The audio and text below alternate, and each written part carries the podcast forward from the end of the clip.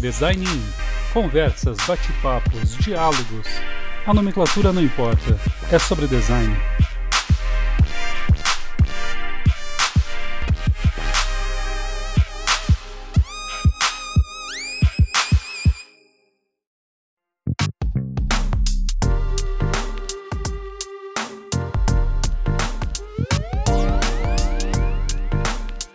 Fala galera, aqui é o Igor Sandrini e você está ouvindo o primeiro episódio do podcast Design In. A gente chamou o Will e o Tom da YLab para falar um pouco sobre competição entre designers. Fica aí que o papo foi incrível.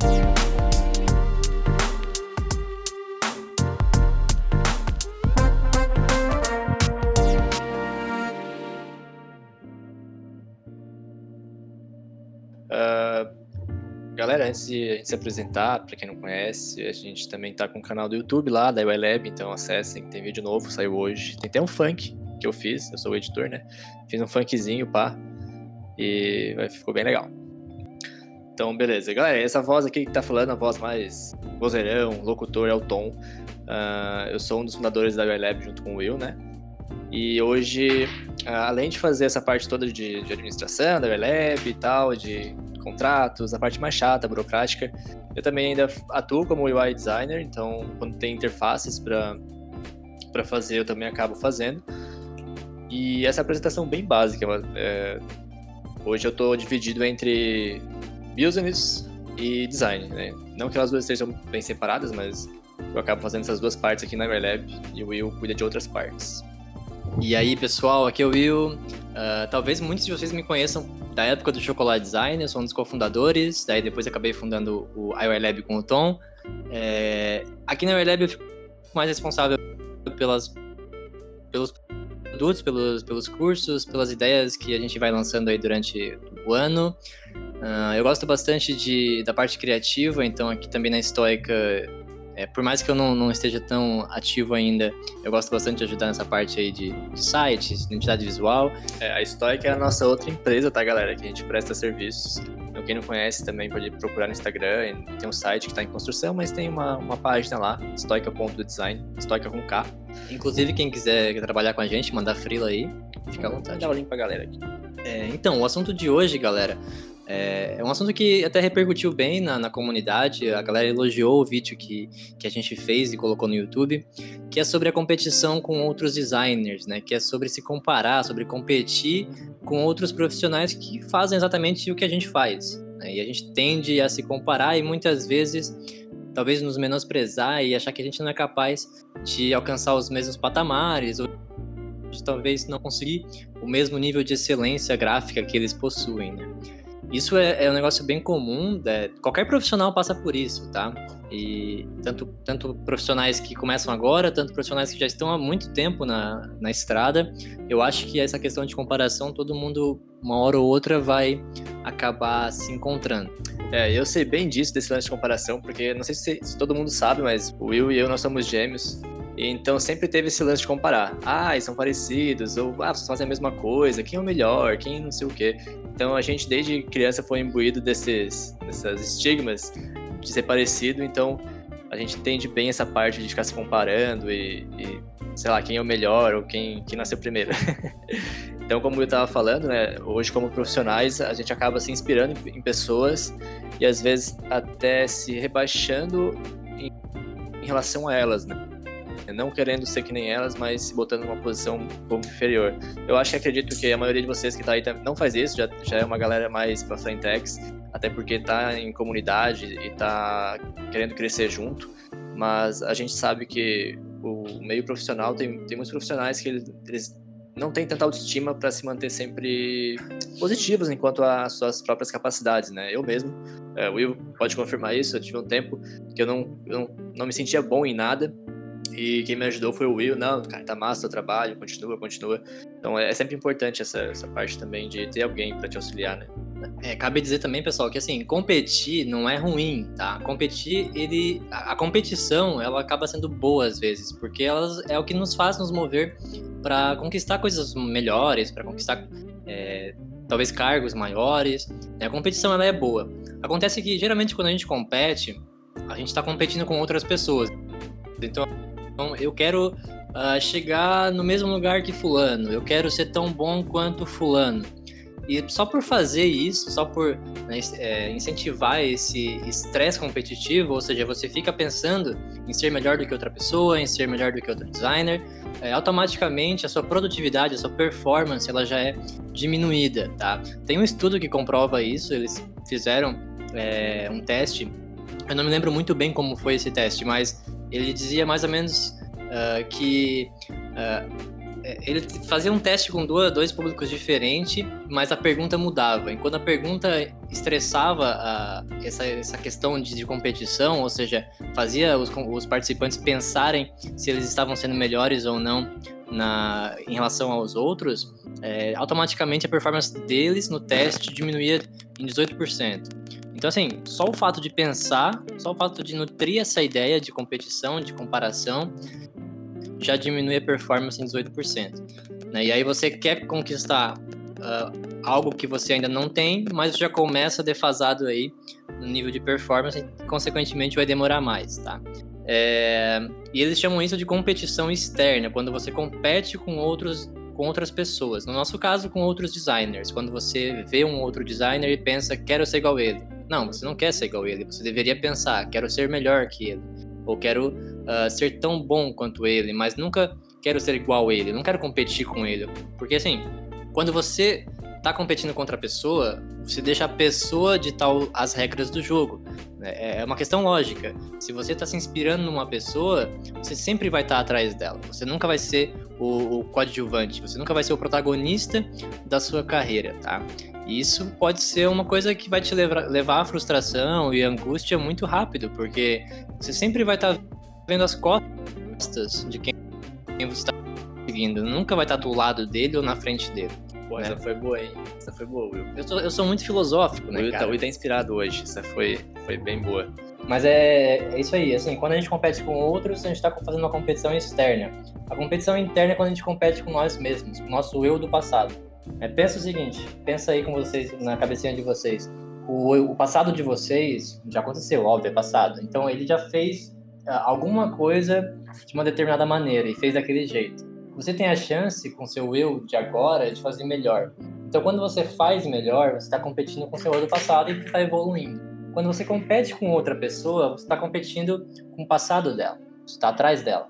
Então, assim, é mais fácil você competir com você mesmo, né? melhorar você mesmo, ser atento ao que você faz, é, estar consciente daquilo que você está fazendo, seja como designer, seja como pessoa, tá? Não, não, gente está falando sobre design, mas como pessoa também, você vai ter aí um impacto muito maior. É exatamente como eu falou. Uh, então, aí tem algumas coisas que vocês podem fazer, né? Tem algumas técnicas que vocês podem é, começar a colocar em prática, meio que mudar o mindset mesmo, para começar a, a, competir consigo mesmo em vez dos outros, né? Eu não sei se alguém tá mandando coisa, mas acho que você tá escrevendo ali. Né?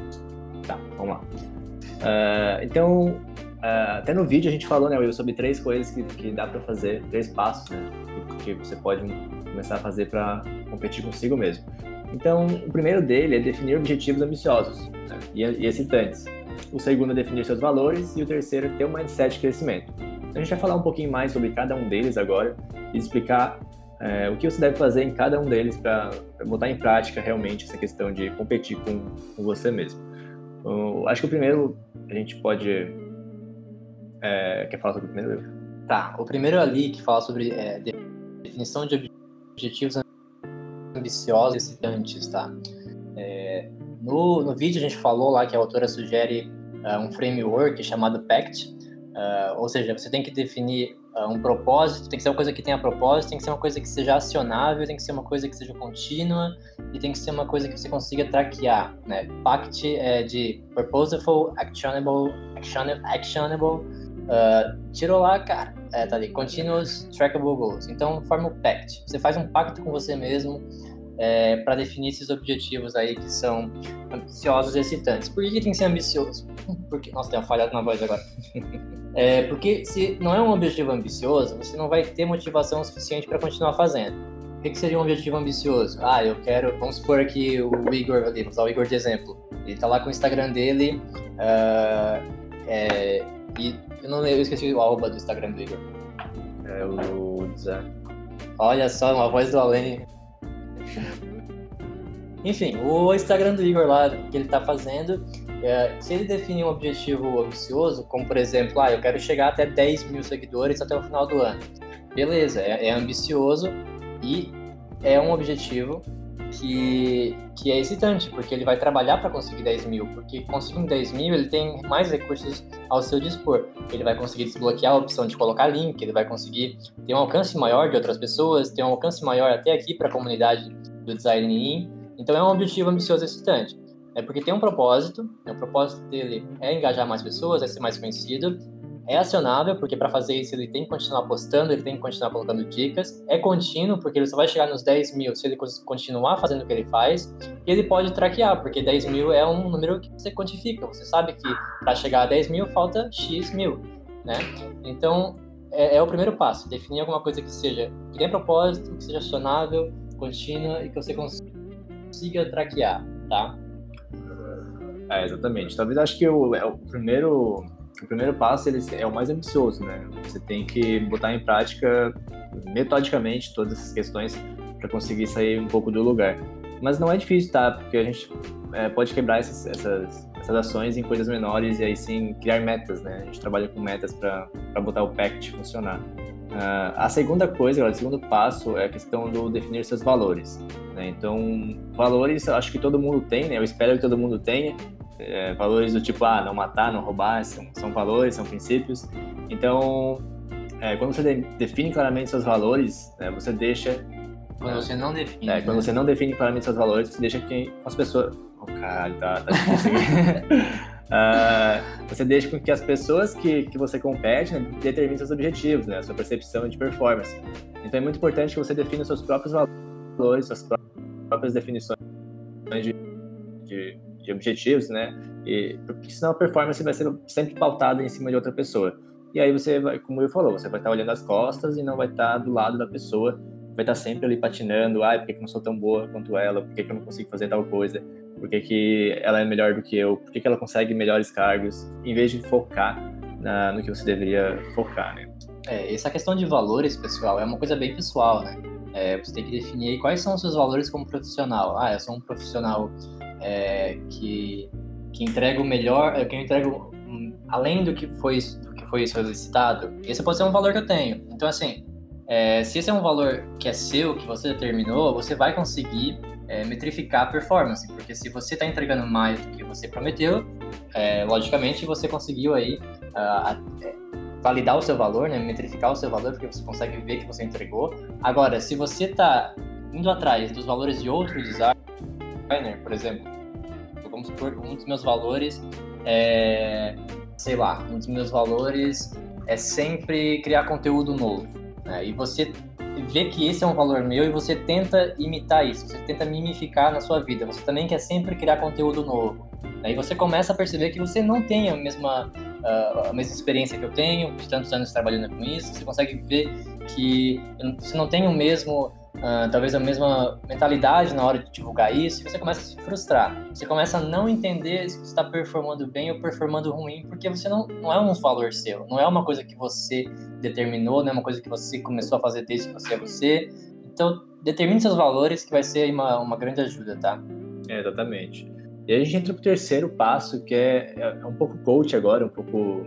Coach Tom. Coach Tom, mas é criar o mindset de crescimento. Mindset. Growth é. hacking. então é necessário, né, galera, que vocês trabalhem duro e com dedicação, porque uh, se você... Eu trabalho duro todo dia. É, nada. Oi. Não fala isso, a gente tá no mesmo escritório. Mas enfim, trabalhar duro e com dedicação é sempre dar o seu melhor naquilo que você está fazendo, que você está criando. Então, se você se propôs a criar uma, uma, aplica uma aplicação, ou você está trabalhando numa empresa e você quer evoluir, você vai ter que sempre dar 100%. E até essa questão de dar 100% é uma coisa muito interessante que você não precisa dar 100% todo dia. É, até vou aproveitar, vou dar uma dica que eu vi hoje no perfil do Chris Do, né, daquele canal The Flutter, tá no Instagram. Ele dividiu 100% durante a semana. Então, na segunda-feira você dá 20%, na terceira, na terça-feira você dá, sei lá, mais 20, depois da terça, na quarta-feira dá 40%. Então, ele foi dividindo o 100% na semana. Isso é muito legal para criar esse mindset de crescimento. Você não precisa dar duro todo dia.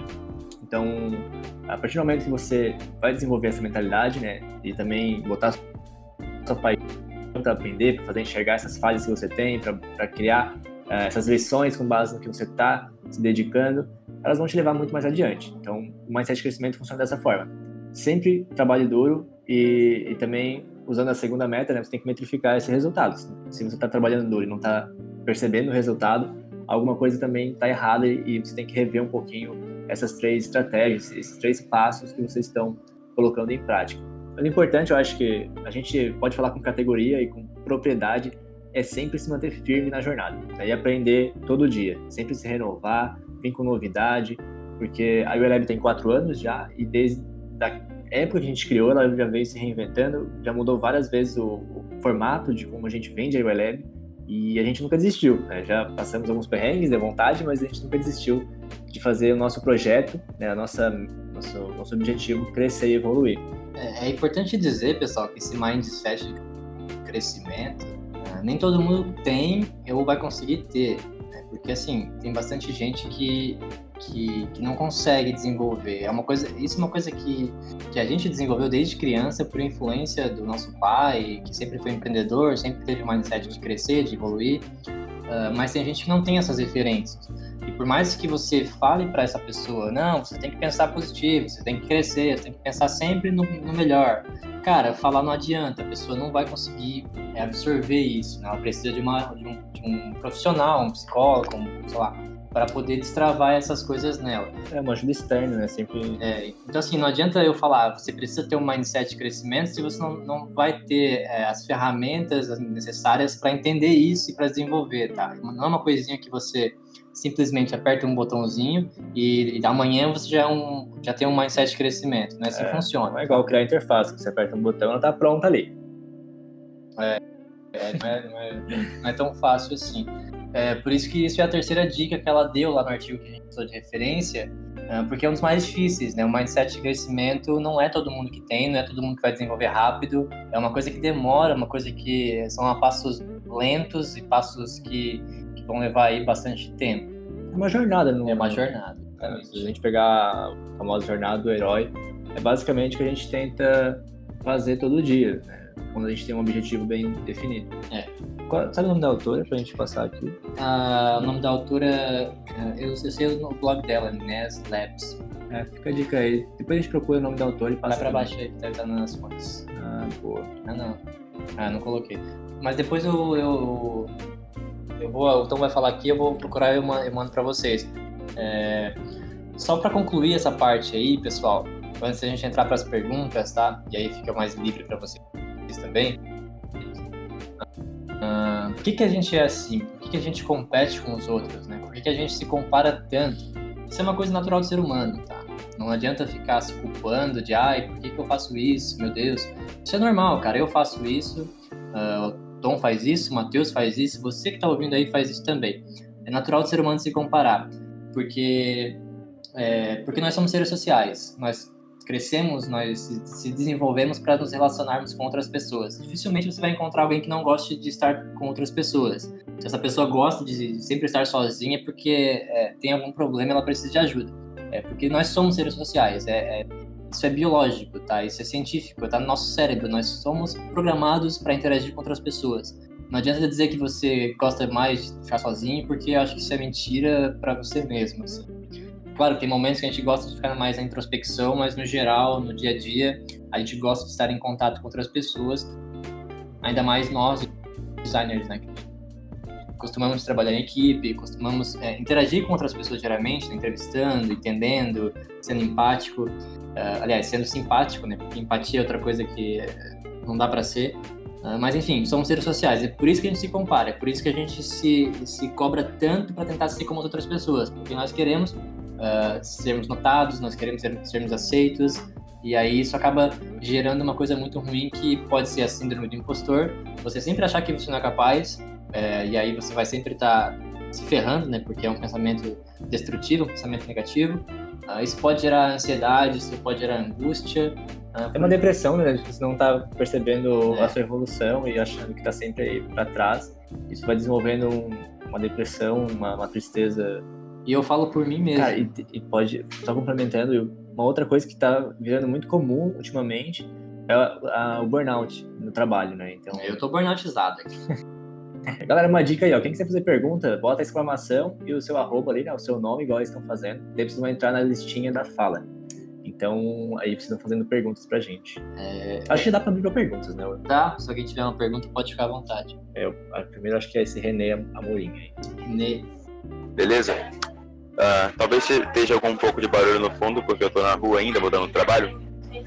Mas vocês tocaram uh, em burnout e em alguns outros pontos aí durante a, a fala de vocês, eu queria perguntar sobre ansiedade. Hoje a gente vê que há um crescimento tipo agudo nos casos de problemas de ansiedade, principalmente no meio dos jovens. Quando vocês acham que essa competição e como vocês acham que essa competição agrava esses casos e prejudica até mesmo no, como vocês me falaram na maneira como a gente produz? Né? Eu não entendi muito a parte final, final ali, se puder escrever, mas assim, eu não tenho ansiedade, eu já quase desenvolvi uns quatro de ansiedade para algumas situações, mas eu não tenho conhecimento é, de, de, de, quem tem ansiedade para falar uma coisa dessa. Mas eu imagino. Eu tenho. É, eu imagino que seja ruim. Tu tá então fala. É que assim, né, a ansiedade é aquela. É, é, realmente, é uma ânsia de ter tudo na, na hora que você quer ter, né? E não esperar para ter. E essa questão de, é, de competição entre os, os próprios profissionais, ela acaba gravando ansiedade porque você quer ser tão bom quanto ele e você não vai conseguir de um dia para o outro, porque talvez o cara tem toda uma trajetória, né, de anos construindo aquela carreira, e aí você chegou agora no mercado e eu quero ser aquele cara. Quero ser aquele cara foda, eu quero ser tão famoso quanto ele, eu quero ter tantos projetos legais quanto ele. Então, então se, uh, essa competitividade entre, entre um profissional e outro com certeza vai agravar o, o, o, é, o, caso de ansiedade se você já tem ansiedade, né? Eu até vou usar o Igor como exemplo, porque o Igor ele entrou na área de digital agora, então ele era design gráfico e, e eu percebi que ele queria ser que nem nós muito rápido. Daí eu falei, Igor, não é assim, cara. A gente conversava com ele, né? Dava as dicas. Igor, vai com calma, tu já é, tu tá ficando bom, muito rápido, continua assim, mas não fica na noia. E aí, mas é o Igor, né? O Igor tem ansiedade, eu acho, né? Então, É, acho que ele até pode falar aí como é que é essa questão, Igor, de, de competir é, com então, a gente. É, é bem complicado, porque a, a minha ansiedade, a maior de todas, assim, é a questão da aprovação externa. É, eu tenho que fazer algo, só que o que eu faço é uma bosta. Até que alguém de fora diga que, ah, é legalzinho. Aí acaba um pouco, a, pois é, acaba um pouco a minha ansiedade. O, eu tenho uma pergunta. Até mais ou menos. É, então, tá, é, agora que você falou, desculpa. É, uh, assim, esse artigo, ele depois do vídeo ele foi gerado se entrar numa iras de querer comparar com profissionais que fazem a mesma coisa que a gente, tipo o Furtado que tá aí, uh, o Papai Designer, o X Unicorn, né, o Resende. Enfim, eu comecei a ver que a galera tava criando muito conteúdo muito rápido, muito frenético, e eu, caralho, eu não consigo mais ter essa mesma ter essa mesma é, habilidade, agilidade de criar conteúdo toda hora, porque, pô, eu tô há 10 anos fazendo isso. Quem não sabe, eu comecei com 16, tô com 26. Mano, é 10 anos criando conteúdo na internet. Eu comecei a ver os malucos criar conteúdo todo dia e toda hora. Eu comecei a entrar tipo, num desespero, assim, né? E aí eu, eu, eu fiquei bolado, assim, pô, eu não sou mais quem eu era, né? E aí eu encontrei com esse artigo e aí eu entendi essa parada de competição externa, competição interna, e eu relaxei um pouco. Eu não tô mais, eu não tô mais competindo agora a, com, é, com outros, né? Eu tô tentando competir comigo mesmo, tô ficando mais de boa. Mas isso tá me deixando bem maluco, na real. É. é eu não tenho tanto esse problema como, como o Will. Eu sempre fui mais de boa, nunca, nunca quis competir tanto com as outras pessoas, porque eu sempre tive um. Acho que uma visão de o que eu quero pro futuro, né? Então, mas não que o Will não tenha, mas é que o Will tem essa. essa... Eu tenho outra, outra visão. É. Vamos lá, o Oli quer dar uma faladinha. Fala aí, Oli. Na lista. não esquece de desmutar aqui. Vocês praticam alguma atividade, tipo Ah, meditação ou algum esporte? Se sim, de que forma isso impacta no trabalho e no controle de comparação? Tá. Ah, eu já eu praticava não um esporte, mas eu fazia academia e um pouco. Ah, eu tentei meditação por um tempo. Eu, sei lá, fui quase um mês meditando, mas tem que ter muita dedicação para meditar e eu não consegui manter. Mas daí eu, eu também corria, né, para liberar um pouquinho a serotonina no meu corpo. E é, essas coisas elas impactam impactam um pouco porque você deixa de focar sempre no trabalho, né? Como eu falei, às vezes a gente fica até as 10, 11, é, 9 horas da noite aqui no serviço. E o Pagano. Pagano, eu ia bem nessa academia que trabalha, hein? Eu, ia, eu era Smart Fit. Eu era academia inteligente. Uh, então, quando você tem um, um, ponto de escape, né, uma válvula de escape, se é, se é, academia, se é meditação, se é qualquer outra coisa, algum esporte, ajuda um pouco na questão da ansiedade, de, de, também botar a cabeça no lugar e parar de focar tanto no trabalho. Eu acho que funciona assim. É, eu fazia meditação e fazia yoga por conta própria. Uh, fiz durante um bom tempo, aí eu, como todo mundo, me sabotei parei de fazer. E, claro, foi nítido a piora, porque quando eu meditava e fazia yoga, não, assim que eu acordava, tipo, sei lá, mais seis da manhã, sete, fazia isso, é, eu ficava mais tranquilo durante pelo menos a parte do dia, assim. À tarde desandava de novo, porque a gente é ser humano, né? A gente erra. Mas ajudava, ajudava bastante. Eu tô tentando voltar, mas a preguiça é mais forte. Parece que tem, um, tem uma preguiça nas costas, assim. Cara, eu acho que não é, não é preguiça, não. Eu também não sei se tá saindo o áudio aqui. Acho que tá, né? Tá. Eu acho que, assim, como eu falei, a gente tem uma rotina de trabalho muito pesada hoje na UELab. Não só na UELab, tem Histórica Design também, então a gente, a gente acaba pegando os projetos e, e sobrecarregando um pouco. E eu vou até desmentir, Will, acho que não é leseira, não é preguiça, não. É porque a gente tem uma rotina mais pesada mesmo e acaba influenciando no, no resto. Ah, não, pra mim é preguiça mesmo. Tá bom, então. Quer, quer falar que é preguiça? Eu tava te defendendo aqui. ah, uma coisa também, esse lance que estão.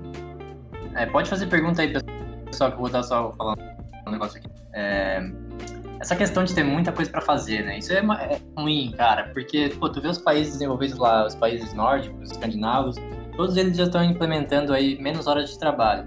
E a gente inventa cada vez mais coisas para fazer.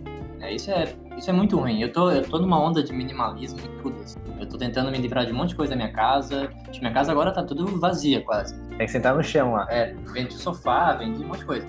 E e, e, eu tô tentando fazer isso na minha vida digital também. Então, assim, o lance de eu querer ali me comparar com os outros colegas de criar conteúdo todo dia tá me afetando. Aí eu comecei a entender, pô, não preciso criar todo dia. Né? Foda-se se vai diminuir o alcance, não tô nem aí agora, eu quero criar conteúdo bom. Tanto é que eu só gravo vídeo com pauta, eu não falo da boca pra fora. Eu escrevo um artigo gigante, que depois vira artigo, e eu gravo o vídeo. Porque eu prefiro fazer demorar mais para fazer um conteúdo melhor do que fazer um conteúdo bosta lançar rápido. Né? Eu acho que eu tô num slow, um slow thinking aí, uh, bem grande de, de, pensar mais, de fazer mais devagar, de fazer menos coisas do que de fazer muita coisa. Exatamente, o canal do Pinho é muito foda sobre isso, exatamente, olha. Eu acompanho o cara e, pô, ele é muito legal, uh, gosto bastante. O Pedro vai mandar uma pergunta ali. Vamos lá, galera. Vai lá, Pedro. É, podem mandar por texto também, acho que é mais rápido. Ó, você comentou da questão de precisar de aprovação externa para os projetos. Eu tenho muito disso também. Queria saber como vocês fizeram para contornar essa questão. Ah, então é para mim.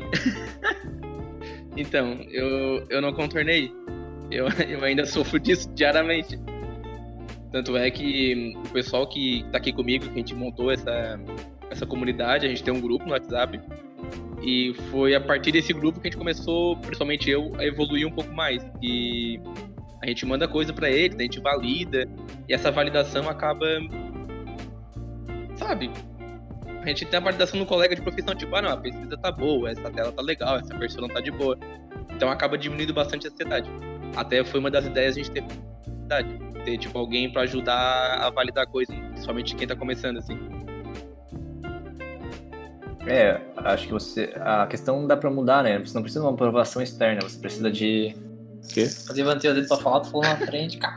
Ah, mas tu deveria ter falado em vez de levantar o dedo aqui, é mais rápido. É, acho que trocar a palavrinha aprovação externa para uma sei lá, para uma coisa mais, tipo, compartilhar conhecimento, assim, né? Ah, Compartilhar tipo, uma, uma, uma leve validação deles, assim, já, já ajuda muito, assim. De, às vezes o cara manda uma persona, ô, como É. essa telinha que eu fiz aqui? Aí um xinga, o outro fala, ah, muda isso, muda aquilo, mas tá massa. Isso já, tipo, mata a ansiedade por mais da metade, assim. Sim. Eu, falando por mim, eu nunca tive problema com externa. Eu sempre fui muito autoconfiante e muito. é, Teimoso. Tá, pode ser, mas assim, eu sempre fui muito de. Ah, eu confio no que eu tô fazendo, eu sei que se der errado eu vou fazer de novo até dar certo.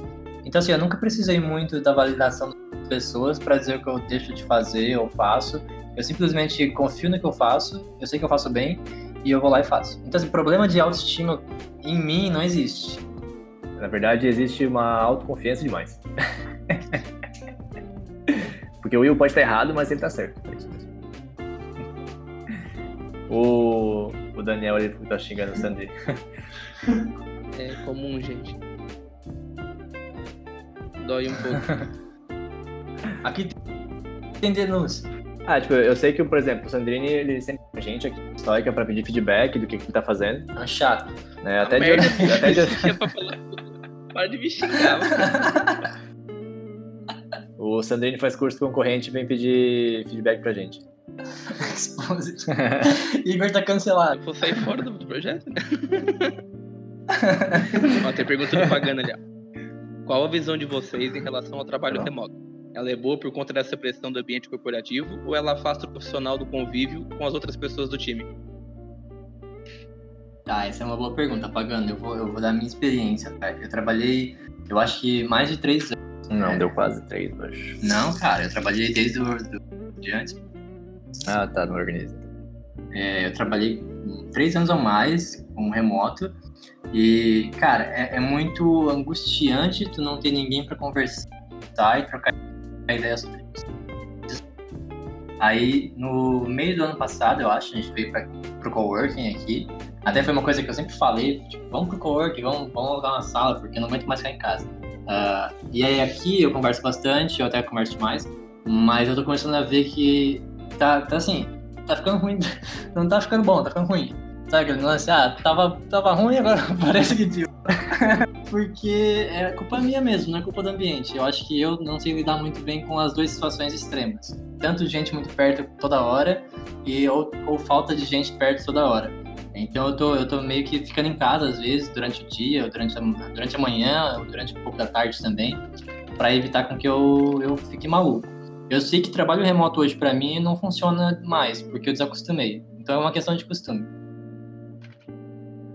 É, dando minha experiência com trabalho remoto, ah, eu também trabalhei muito tempo remoto, né, como eu, começando pela quando a gente começou a trabalhar para Boston e depois quando a gente focou na Lab era tudo remoto. Eu nunca fui noiado de trabalhar em escritório ou trabalhar remoto, sempre de boa.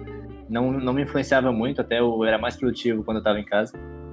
E, mas tem essa questão de ter que compartilhar. Compartilhar é muito bom, como eu falou, nós somos programados para ser, sermos sociais.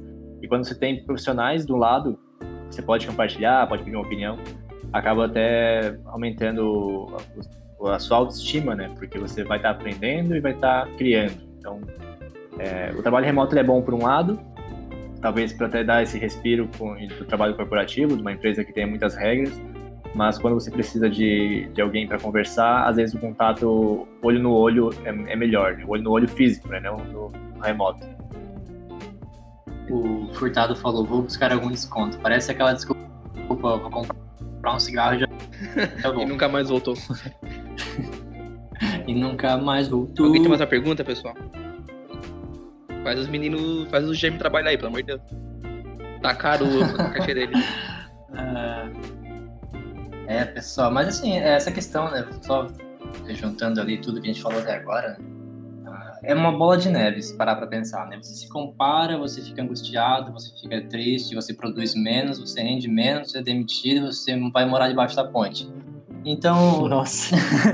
é bem caótico. Ah, então, assim, é uma bola de neve, cara, e quanto mais a gente é, estar atento, né? A gente tem que estar consciente do que a gente está tá, tá fazendo durante o dia, uh, do que, que a gente quer para o futuro, do que, que a gente quer para agora, para depois, e também outra coisa, né? Ciclos se encerram. Eu já estou aqui vendo em alguns ciclos que vão encerrar esse ano, e tipo, tudo bem, tá ligado? Não tem problema dar uns dois passos para trás, dar uns seis para frente aí, uh, não tem problema nenhum. Eu acho que o mundo tá ficando muito muito caótico, mais do que já era. Tipo, tá foda de, de viver nesse mundo cheio de ansiedade, de, de validação social, de ter que mostrar o que tá fazendo direto, de ter que ficar postando foto de comida, de lugar bonito. Cara, é, as pessoas estão meio que acordando agora que isso faz mal demais. E no design é a mesma coisa. Né? Porque assim, eu até falei no artigo, né? Você se compara com um profissional foda.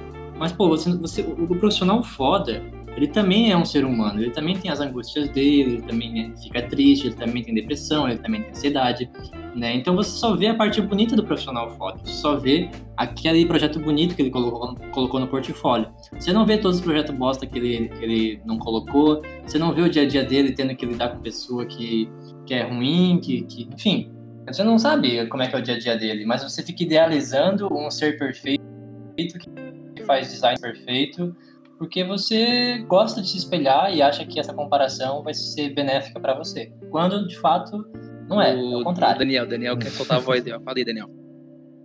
E aí? Daí, cara. E aí, Daniel? Vocês são todos lindos. Obrigado. Deixa eu perguntar uma coisa, porque é uma coisa que eu é um sofrimento que eu tenho e que vocês talvez tenham, que é o seguinte: quando a gente trabalha fazendo é, tudo que a gente ama fazer, que é o nosso caso, eu imagino, a gente trabalha fazendo tudo que a gente ama. E todo mundo fica falando assim: ah, você precisa é, fazer as coisas que você ama como trabalho para não parecer que é trabalho. Para parecer que é lazer, né? E tal. Só que isso é uma faca de dois gumes, né? Porque a gente também, ao mesmo tempo, fica 100% do dia trabalhando. Então, mesmo a gente falando assim, ah, eu tenho horário para trabalhar, eu, essa pergunta me ocorreu porque vocês falaram isso, pô, não quero todo dia trabalhar até as 10 horas, mas agora são 9h40 e na verdade a gente também está trabalhando agora. E como é que vocês fazem para lidar com isso? Vocês têm algum liga e desliga? De eu sou designer, eu não sou designer? Cara, eu, hoje no, no, meio da semana eu não tenho mais. Pô, se eu tiver que fazer alguma coisa que atrasou, tem que entregar, eu acabo fazendo. Mas final de semana eu desligo, total. No final de semana eu não respondo nem cliente chato que manda texto 10 da noite no domingo, assim. Tipo. Então. Nem é, os amigos. Nem, nem os, é, o, Igor, o Igor fica pedindo feedback e no final de semana eu esqueço, mano. No final de semana eu quero sair, beber e jogar LOL. Foca no jogar LOL que tá foda. No meu caso, eu assim, acontece a mesma coisa. No final de semana a gente desliga, isso a gente aprendeu com o nosso pai. Uh, deixa o problema no trabalho e só volta a pensar no problema depois que voltar nele. É, mas assim, eu acho que não dá para desligar o fato de você ser designer. É, o Pagano foi exatamente isso. É, eu nem cheguei ali, mas a é gente assim, tá o tempo todo pensando, até no banho, em solução, em no ideia. é onde que vem as melhores ideias. Assim, ser, desligar a parte de ser designer, eu acho que não dá. Agora, a parte de ser profissional de design, isso dá. Isso a gente faz. Né? Durante a semana a gente trabalha com design, é o nosso trabalho. Agora, no resto, a gente tá sendo designer ainda porque, pô, a gente tá passeando, a gente vê um outdoor, a gente pensa na tipografia que foi usada, no espaçamento. A gente tá navegando num site, a gente vê como é que ele foi feito. Então, assim, não dá pra desligar, eu acho. É... Pô, agora, qual que tu falou, eu pensei no negócio. Eu fazia uma coisa para me relaxar, que é ir no mercado ficar vendo embalagem, que eu, que eu adoro. Hum. Mas ao mesmo tempo, eu, eu tô olhando num olhar clínico de designer, então eu não, eu não tô relaxando. É. Uma faca de dois gumes, como falou, né, Daniel? O Oli mandou uma, uma pergunta que é do caralho. O que vocês acham da síndrome do vira-lata que brasileiros têm no exterior? Qual a opinião ah. de vocês sobre essa neura? Boa, boa. Então, tem designer que acha que trabalhar no exterior tem uma vantagem muito competitiva em relação ao brasileiro. Isso acho que é uma falácia, porque o, o brasileiro tá lá porque ele é brasileiro, ele é bom. Então, assim, nós somos muito bons, nós somos capazes de, pô, de sair de um país subdesenvolvido, uh, com Pouca, falta de recursos. poucas gente, oportunidades. É, a gente se vira como pode para trabalhar lá fora, os caras gostam do nosso trabalho. Aí os caras vêm com síndrome do vira-lata dizer que a gente é ruim, tá ligado? Que brasileiro trabalha com. com trabalha, é pior do que o outro. Acho que não, cara. Eu acho que nós somos fodas. Uh, quem fala o contrário tá totalmente errado. O brasileiro é um. Assim, brasileiro, polonês, Uh, polonês tem um design foda também. Escandinavo, que é a minha paixão desde sempre, designers. É, pode pesquisar no Behance, tu vai ver bastante coisa muito boa uh, com esses países, tá? Estados Unidos também tem, mas porque muita gente migra pra lá. Vai ver nem, nem americano, tipo, é de outro país que tá lá trabalhando com design. Uh, então, assim, síndrome do vira-lata é mais um, uma questão, acho que, do próprio ser, né? É, é, é uma coisa enraizada na própria cultura. Então, a gente, eu vejo que eu acho que não é, não é bolachinha, cara. A gente tá com chiclete na boca, pode ser isso. Ou o eu microfone tá esfregando na, na, minha barba aqui, sei lá. Mas a síndrome do vira-lata é uma coisa institucionalizada no próprio brasileiro, né? Pode segurar aí, meu. E vai ser um, é sempre difícil se desligar da síndrome, porque não, não, é uma coisa que a gente escolheu ter, é uma coisa que a gente nasce tendo com a cultura que a gente tem hoje de sempre uma cultura é, de colônia, né? Então a gente vai ter essa síndrome de pensar que ah, as outras pessoas são melhores. Mas como o Will falou, o trabalho é, criativo do brasileiro é muito mais recompensado e muito mais bem visto do que qualquer outra pessoa de, de, de qualquer outro lugar do mundo. Assim, né? A gente conversa com algumas pessoas que já foram para fora e eles falam isso. O Igor pode falar isso com propriedade, que ele morava em Portugal, né? Então. Né, que Portugal é igual ao Brasil também, né? É, é, é, é melhor, né? Mas é. é que eu, eu, é. vivi lá, eu era muito novo, né? Eu fiz o meu ensino médio lá. Mas, tipo, é, depende muito a região que tu tá e a área que tu fica. Eu larguei minha faculdade de computação porque o meu ensino médio, por exemplo, dava 10 a 0 assim na faculdade. Só que lá eles são bem mais fechados e muito literais, assim. Provavelmente por isso que eles contratam muito brasileiros para a área criativa. Uhum. Não, brasileiro é, é um ser muito criativo, é. um ser que, que é inventivo, ele vai tirar a solução da bunda que precisar, mas ele vai conseguir sair com soluções criativas, né? E esse síndrome do vira-lata, eu acho que é mais a falta de entendimento do nosso potencial. Porque se você for ver aí, pô, a galera que tá trabalhando em startup aí no Brasil inteiro, cara, esses caras aí, se eles saem das empresas, o primeiro destino não é para fora, porque eles, a galera de lá vai querer buscar esses caras, né? vai ter espaço para eles lá.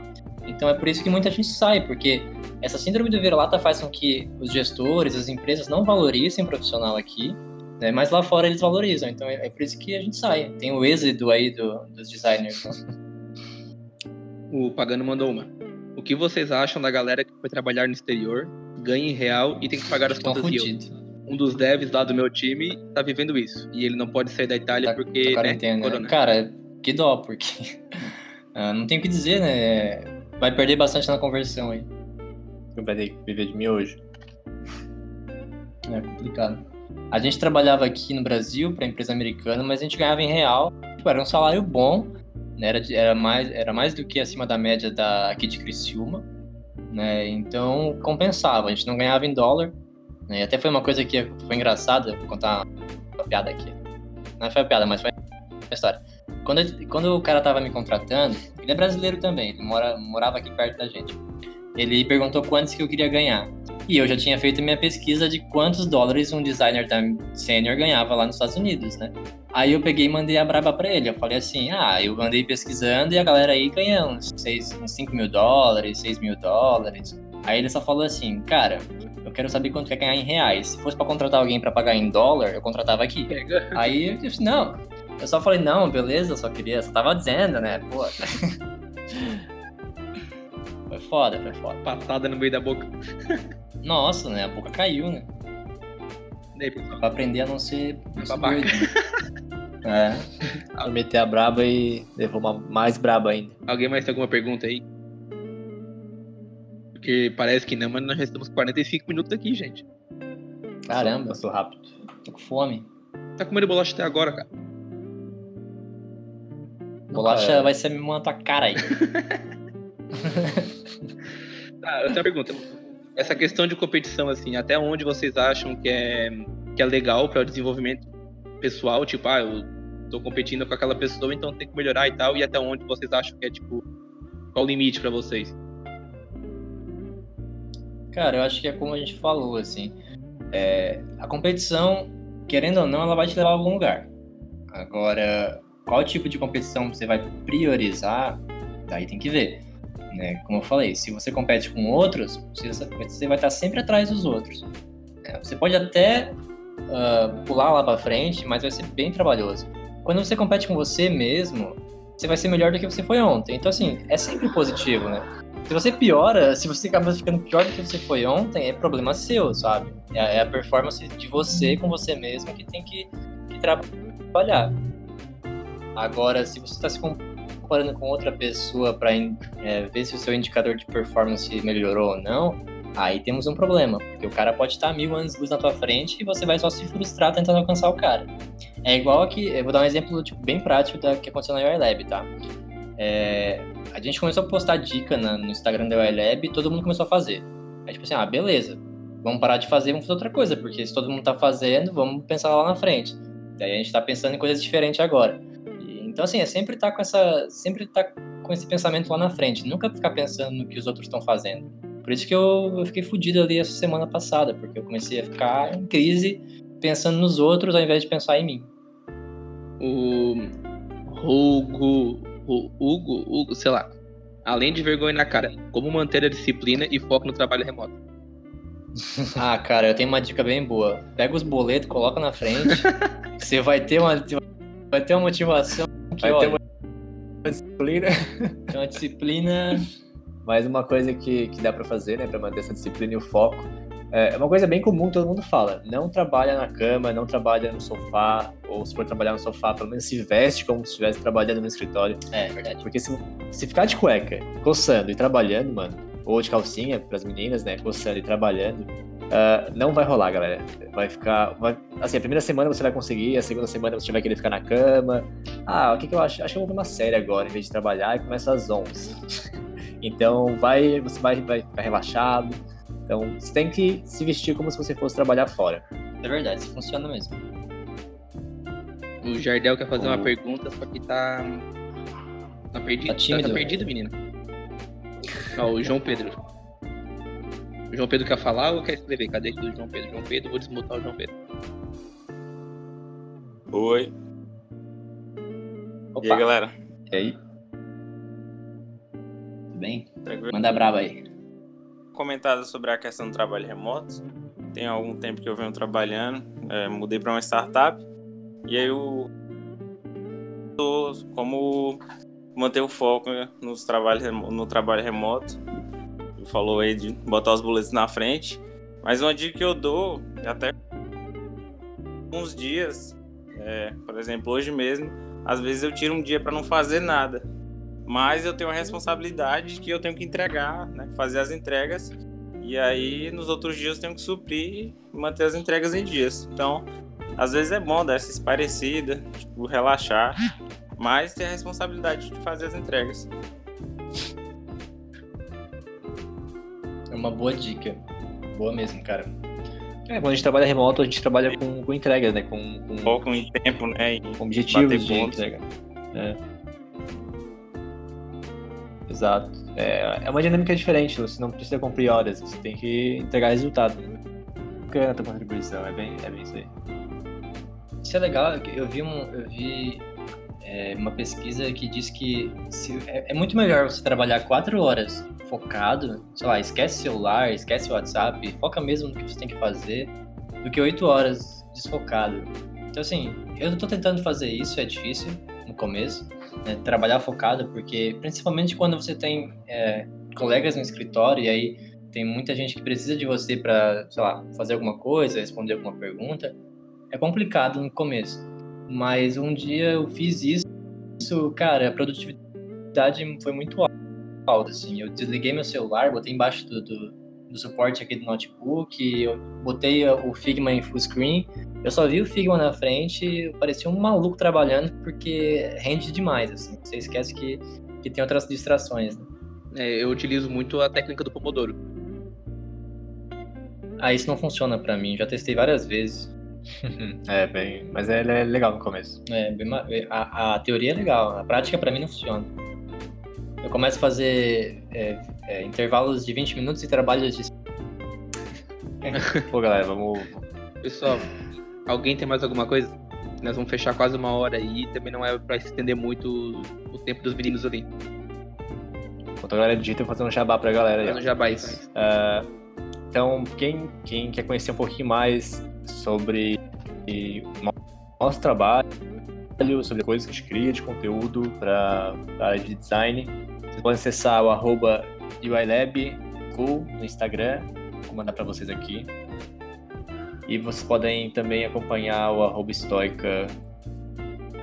design que é a nossa consultoria de design junto com o Matheus, que ele tá. Não sei se o chat aí já saiu, mas ele tá, tá aqui lá. do nosso. Tá lá? Tá lá o Matheus, o generoso. Uh... Gente, tá aqui do lado de vocês, como é que eu saí? uh, então, tem o generoso, tem o, o, o Arnaldo Petrazini e também tem o nosso Keanu Reeves aí, do design, que é o, o Henrique Stopassoli. Então, a gente tem uma equipe de cinco pessoas e vocês podem conhecer um pouquinho mais do nosso dia a dia. A gente sempre faz uns stories, às vezes, pra galera acompanhar. Tá, é, tem a pergunta ali sobre dicas, né, tipo, quem, pra quem tá começando. Eu vou aproveitar, deixa. Ali o Felipe Nogueira falou que tá migrando de direção de arte para UX design. Já ouvi várias dicas, mas quais as suas? Antes de dar algumas dicas, até não tenho propriedade muito para falar sobre UX, porque meu foco sempre foi UI. Mas assim, a gente está com um curso agora de UX design presencial de dois dias para ensinar basicamente todo o processo de como é que é trabalhar com UX. Tá? Vai acontecer em um em Porto Alegre uh, e outro vai acontecer em São José dos Campos e a gente está fechando uma data para São Paulo capital. Basta acessar o, a, o site da ULab, então vai mandar ali para vocês, que lá tem as datas é, de, de, de, quando vai acontecer o curso e onde. E também tem um curso de teste de usabilidade para quem é de Floripa ou região ali de Palhoça, São José, tá? Para aprender a rodar testes e validar produtos. Então, as dicas, é, eu não sei se eu posso falar com propriedade de UX, tá, Felipe? Felipe? Eles mandaram um livro aqui bem bom para começar. Isso. Rola para cima ali, deixa eu ver. Esse cara aqui, ó. Ah, tá ali. É, mas assim, cara, é tudo. Design eu acho que é bastante experimentação, né? Se você só aplica a teoria, você vai só saber a teoria. Uh, óbvio, né? Ó, a dica perfeita aí, ó. Assiste o canal do Furtado, o UX Now, você vai aprender bastante coisa sobre o UX. Exatamente. boa, boa. Valeu, Furtado. Me salvou aí de falar besteira. Vou usar a collab, hein, ô Furtado. A gente vai conversar sobre isso aí. Temos que ir pra Campinas. O Jardel quer mandar uma pergunta aí. Manda aí, Jardel. Beleza, não é nenhum. Tá, estão me ouvindo? Estamos sim. Sim. Show. É, não é nenhuma pergunta, vocês estavam falando de ansiedade e comparação, quando isso gera ansiedade. E eu tenho ansiedade e lido com isso já tem alguns anos. Ah, é mais uma dica para a galera que estava perguntando como lida com isso, como lida com essa comparação. Vou falar o que resolveu para mim, tá? Monta uma linha do tempo. Hoje a gente tem Notion aí, tem diversas outras ferramentas, mas eu já fiz isso muito com papel e impressora. é, monta uma linha do tempo com a tua própria evolução, sabe? É, bota bem pé no chão os estágios do designer. Pega o cara foda que você admira, olha a linha do tempo dele, sabe? Olha de onde ele saiu, onde ele tá. E traça essa mesma linha para você e vai comparando isso, sabe? Porque nesse mesmo processo você vai traçar um outro caminho e vai se manter muito no presente ali, sabe? Fala, beleza, eu tô nesse estágio agora, amanhã eu tô no seguinte, amanhã eu tô no próximo, entendeu? E isso diminui muito, muito, muito a ansiedade. E é muito. E vocês falaram também de meditação para ajudar com isso. Uh, não precisa nem ser aquela meditação, aquela meditação clássica, né? Posezinha do Buda, pá. Isso é meio ridículo. Mas é criar um pouco de rotina no seu dia, sabe? Principalmente no, na primeira hora da manhã. Se você sai às sete de casa e acorda uma hora e meia antes, acorda mais uma hora antes, mesmo que você muita, mesmo que seja muito cedo, e faça algo que te agrade, entende? Esse, esse, esses 30 minutos, 40 minutos, uma hora, vai fazer uma diferença incrível quando você coloca a tua cabeça, tipo, zero, sabe, assim, para começar teu dia. Sim, uma, uma excelente dica, inclusive. Eu, eu costumei acordar mais cedo alguns, alguns dias para ler, cara, e nossa, é muito bom. Tomar um café tranquilo, comer alguma coisa tranquilo, é muito, sim, muito bom mesmo. Sim, por muito tempo o design foi esse meu refúgio, sabe? Hoje eu trabalho com isso, não tem como fugir, às vezes, às vezes funciona. Aquele fim de semana que a gente se desliga, assim, mas acontece alguma coisa, eu vou pro computador, abro o XD e, e mando bala, sabe? Mas é, é, esse lance de você manter uma rotina controlada e manter tudo sob controle funciona muito para ansiedade, entendeu? E essa parte da linha do tempo é, é essencial para essa comparação. Eu, pelo menos, tinha muito esse problema como Igor. No grupo eu percebo muito. Minha namorada ela é ilustradora e ela é muito boa, tipo, muito boa, mega designer, uma mega ilustradora. E, e o, a aprovação dela estava sendo muito importante para mim. E eu percebi que eu coloquei uma linha, tracei essa linha e falei, não, isso tem que parar, cara. O outro é o outro, eu sou eu. Como eu vou resolver isso, entendeu? Sim. É bem isso mesmo que tu falou. Você meio que acaba se sabotando, né? Porque você quer sempre estar se comparando com alguém, aí nunca tá bom o suficiente. E aí dá, entra naquele ciclo da ansiedade, né? Você se cobra, você se compara, e você trava e fica estagnado e não consegue evoluir nada. Verdade, exatamente isso. Jardel Mas era só sábio. isso. era, era mais uma experiência, cara, porque eu lido com ansiedade tem uns anos já e é bem complicado às vezes. Show, bem legal, cara. Mandou bem. Altas dicas pra galera aí que talvez sofra também de ansiedade aí. Que. Ó, pra finalizar então a, a talk, o René tem uma pergunta aqui. Como a cultura da empresa em que a pessoa está inserida pode direcionar como acontece a competição entre os designers? Se é saudável ou não, interior ou com outros designers? Comentem se vocês acham que uma empresa com a cultura legal nesse aspecto faz a diferença em desenvolver a mentalidade certa. Eu, eu não sei, não sei se eu vou saber responder muito bem essa pergunta, mas assim, se uma empresa está incentivando um, um, o próprio designer competir com o seu colega de trabalho, eu não sei se é uma cultura muito legal. Eu acho que seria mais saudável ela incentivar a colaboração, ou seja, se tem um designer que é mais sênior, deixa o cara ensinar o que é mais júnior, né? Isso acontece não sei se foi na, na talk da Warren ou foi na talk da Quero Educação. Foi da Quero. Né, que ele falou isso, né? É, naquela educação, o, o head designer ele comentou que eles criam um ambiente muito favorável para o designer sempre aprender. Então, quando entra um júnior ou uma pessoa que é nova na empresa, na, no time de design, vai ter sempre aquele cara que vai guiar esse designer, um designer mais é, sênior, que vai cuidar e vai mostrar como é que são a, as dinâmicas, os princípios do, do design ali na, naquela educação. Então, como eu falou, se está rolando competição entre os designers no time e se alguém está incentivando isso, talvez essa pessoa não seja um bom líder, ela seja um, um treinador, um, um treinador de rinha de galo. Assim. Então, é, é, bom ficar atento a, a quais os líderes que estão em cima de você, se eles estão com uma estratégia boa ou só querem ver o circo pegar fogo e o sangue jorrar, sabe? Quero ver quem que vai fazer mais pixel perfect. é, é, é um papel do líder, tá? Essa questão da competição. Na, incentivar a competição interna e não a externa, né? Não a entre os designers, mas que são É, exatamente. Não é um líder, é um pau no cu, porque é aquele cara que tem medo de perder o cargo e ele vai incentivar todo mundo a se quebrar para ele nunca ser demitido ou ser substituído. E isso se resume a um pau no cu, como o Daniel Frato falou. o, o Caio Árvore ali levantou um ponto legal, que é, tipo, além de ensinar os mais júniores, o pessoal sênior precisa aprender a dar melhor feedback pra galera, porque é muito importante. E isso, eu sendo como Exato. iniciante na área, assim, é, é, do caralho. O pessoal que perde um tempinho pra, tipo, não, cara, ali tá falta white space, ou faz aquilo, faz aquilo, assim, na minha opinião. Isso é do caralho. É, a cultura de feedback ela tem que ser desenvolvida, ela não é muito difundada e as pessoas fazem errado. Então, é uma coisa que as pessoas têm que aprender também. É, porque o Caio é daquela educação. Né? Por isso que ele falou ali, ó, além de ensinar os mais juniors, nós mais seniors. Ah, é verdade, é verdade. Acho que o Caio é daquela. Ele tava na nossa live. Olha só. Show de bola. É, o que o Pagano também falou era legal ali. Que o, o Red é. incentivava o crescimento próprio. Isso, tem que ser, é o papel do Red, ele incentivar a equipe a crescer e tudo.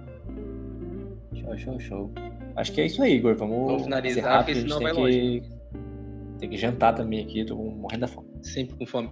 Então, galera, essa foi a nossa primeira talk. É...